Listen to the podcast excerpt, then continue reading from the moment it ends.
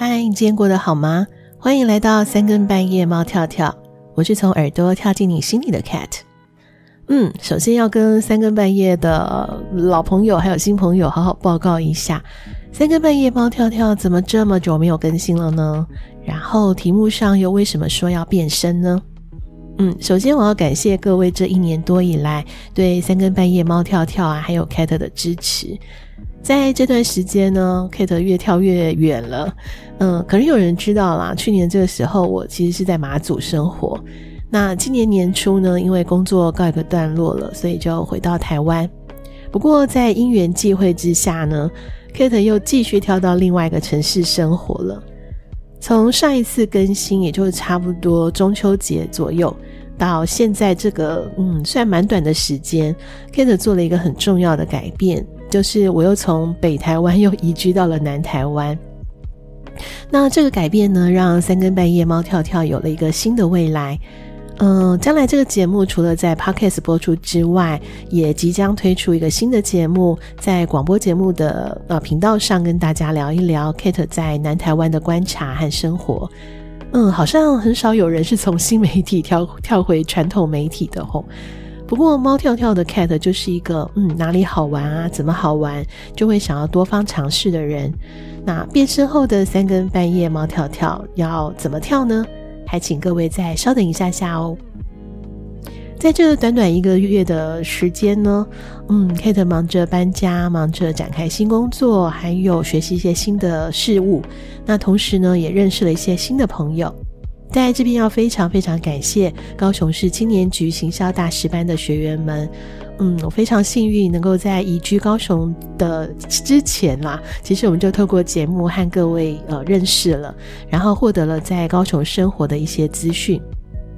那其实对于 Kate 来说，嗯，到一个新的环境，我每一步都很战战兢兢，因为嗯，虽然我是狮子座的人，但是可能我的上升和月亮都是在土象，就是。嗯，可能对于不熟悉的环境都还是比较拘谨，然后会观察一段时间，然后也会给自己很大的压力。但是，嗯，有趣的是啊，我好像不太习惯让别人发现我的不安，所以就会逼着自己更快的要熟悉，然后压力就会更显得嗯有点大。然后就这么巧的是呢，我偏偏这几天就确诊了，嗯，所以大家可能隐约听得出来，我的声音是带着鼻音的。那赶上 COVID-19 的列车之后呢，因为我是才移居到南部，然后也不太能住在宿舍里面，然后也回不了家，于是就暂时就在防疫旅馆里面。嗯，那这段时间就刚好变成了是可以呃缓下脚步，然后静下心来思考一些事情的。那在这边呢，也要特别感谢高雄市政府卫生局，还有相关防疫工作的第一线工作人员。嗯，包括防疫旅馆啊、防疫计程车等服务。嗯，当然，Kate 还要感谢高雄的好朋友，让我在嗯搬到高雄不到两个星期，然后东西南北都还搞不清楚的状况下，可以获得很温暖贴心的照顾，还有物资上面的补充。嗯，防疫旅馆里面很安静，然后住的也很安心。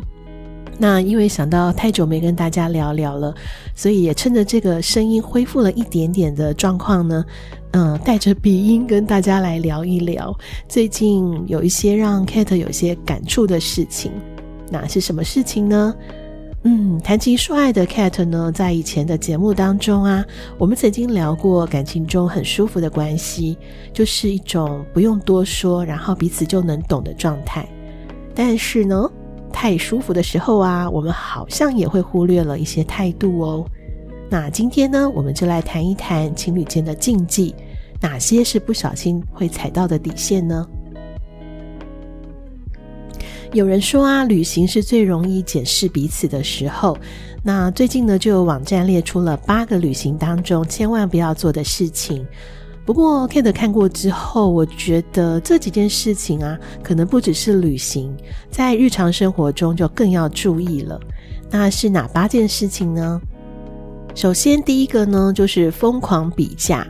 嗯，我觉得这一点可能很多女生会搞不懂，为什么比价会是一种禁忌？难道货比三家是不好的吗？嗯，以我个人来说啦，我是不太喜欢在旅行过程当中买东西的。原因是因为我非常不喜欢把时间浪费在购物商场里面。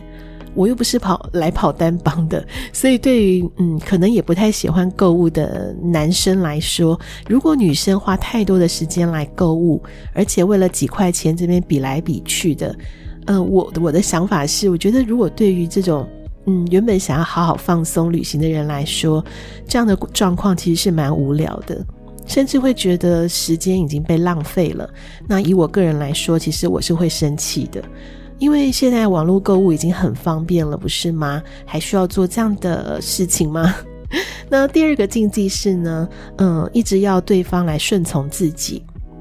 那旅行的时候呢，大家都希望可以玩得很尽兴。要是花太多的时间在争辩，这其实就跟第一个购物比价一样，都在浪费时间，甚至呢，容易引起争执，然后到最后败兴而归。如果真的有什么想要安排的一些想法，或许啦，可以在呃出发前大家定好一个游戏规则，比如说轮流决定啊，或者是分派责任，比如说嗯吃的部分你决定，交通我决定，或者是一人负责一天也 OK。嗯，总之呢，游戏规则定好了就要尊重，然后避免争吵。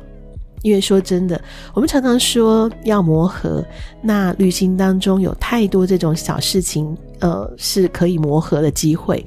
如果这几天都过不了，那以后的大事应该问题就会更多了。那再来呢，就是从现在看以后，就是卫生习惯。嗯、旅行当中已经不用做家事了，你只要把自己的衣物整理好就好。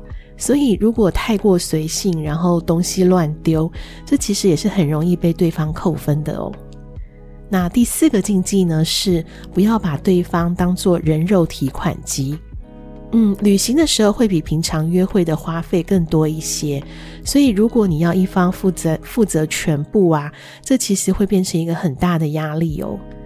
嗯，Kate 是觉得啦，出发前应该先讨论好，嗯，这次的预算大概是多少，然后怎么分配。就算彼此的财力不太一样，也可以找出一个平衡的标准，就不会给对方增加压力了。嗯，毕竟呢，价值观也是旅行还有生活当中很重要的观察重点。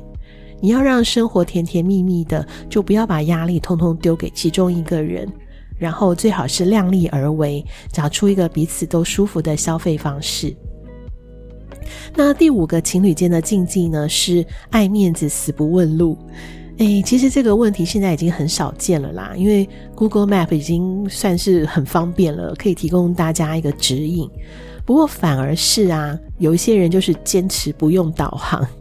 其实没有错，因为以我。呃，个人来讲，我有时候也会希望就是凭着感觉，然后随性的玩。嗯、因为这也是一种旅行的方式嘛。那旅行方式的磨合，嗯，有人可能会觉得随性的玩啊，可以有意外的惊喜。但是对于习惯照表操课的人来说，如果绕来绕去，然后不知道下一站在哪里，可能会让他感到很不安，那心里就会不舒服了。那第六个情侣间的禁忌呢，就是不顺心的时候啊，就会摆臭脸。嗯，旅行当中总会有些意外的，比如说下雨啊，或是你想要吃的店公休啊，或是东西卖完了。嗯，尤其在疫情期间，突发状况是很难预料的。然后虽然有些小遗憾，但是你仔细想一想，还有其他的选择啊，实在是没有必要马上摆臭脸的。何况啊，下雨，然后店家休息，这应该不是对方的错吧？那第七个禁忌是手机不离身。嗯，这里说的当然不是公务上面必须联系的状况，而是在玩手游。这个好像很多人会忽略哦，因为其实你都已经出来玩了，如果身边的人还要一直抱着手机滑滑滑，是真的会很想把对方手机丢掉，然后或者是转身就走的。那最后一个禁忌呢，可能也是情侣之间要留意的，尤其是刚刚认识的男女朋友，就是啊，两人共处一室，嗯，到底两个要多亲密呢？这个可能你要先搞清楚哦，因为呃，彼此相处的进度不同，其实会让两个人蛮尴尬的。嗯，旅行是件美好的事情。那换个不同的空间和节奏，抛开彼此生活还有工作的烦心事，只有美景、美食还有彼此，这是一个可以让感情加温的好方法哦。但是呢，也因为只有彼此了，所以对旅行呢就充满了期待，但是也很容易呢会有摩擦、有失望。那希望呢，上面提到的这八个禁忌，大家不仅在旅行中不要犯，然后也在生活中呢提醒自己，避免这些小缺点，能够珍惜彼此，和另一半迎接日升日落，来遍尝人间百味，一起看遍人生最美的风景。哼，好久没有跟各位聊聊了。那今天的节目呢，Kate 最后想要送两首歌给好久不见的朋友们。那我也想把这两首歌送给呃好久不见的恋人彼此。第一首呢是邓紫棋的《好想好想你》，第二首是原子邦尼的《I Miss You So Bad》。如果在你的心里呢也有好久好久不见的那个人，或许安排一趟旅行，然后一起去探险，或者是到对方的城市，嗯，这个也是蛮好的事情吼。嗯，可能是因为确诊后的感触吧。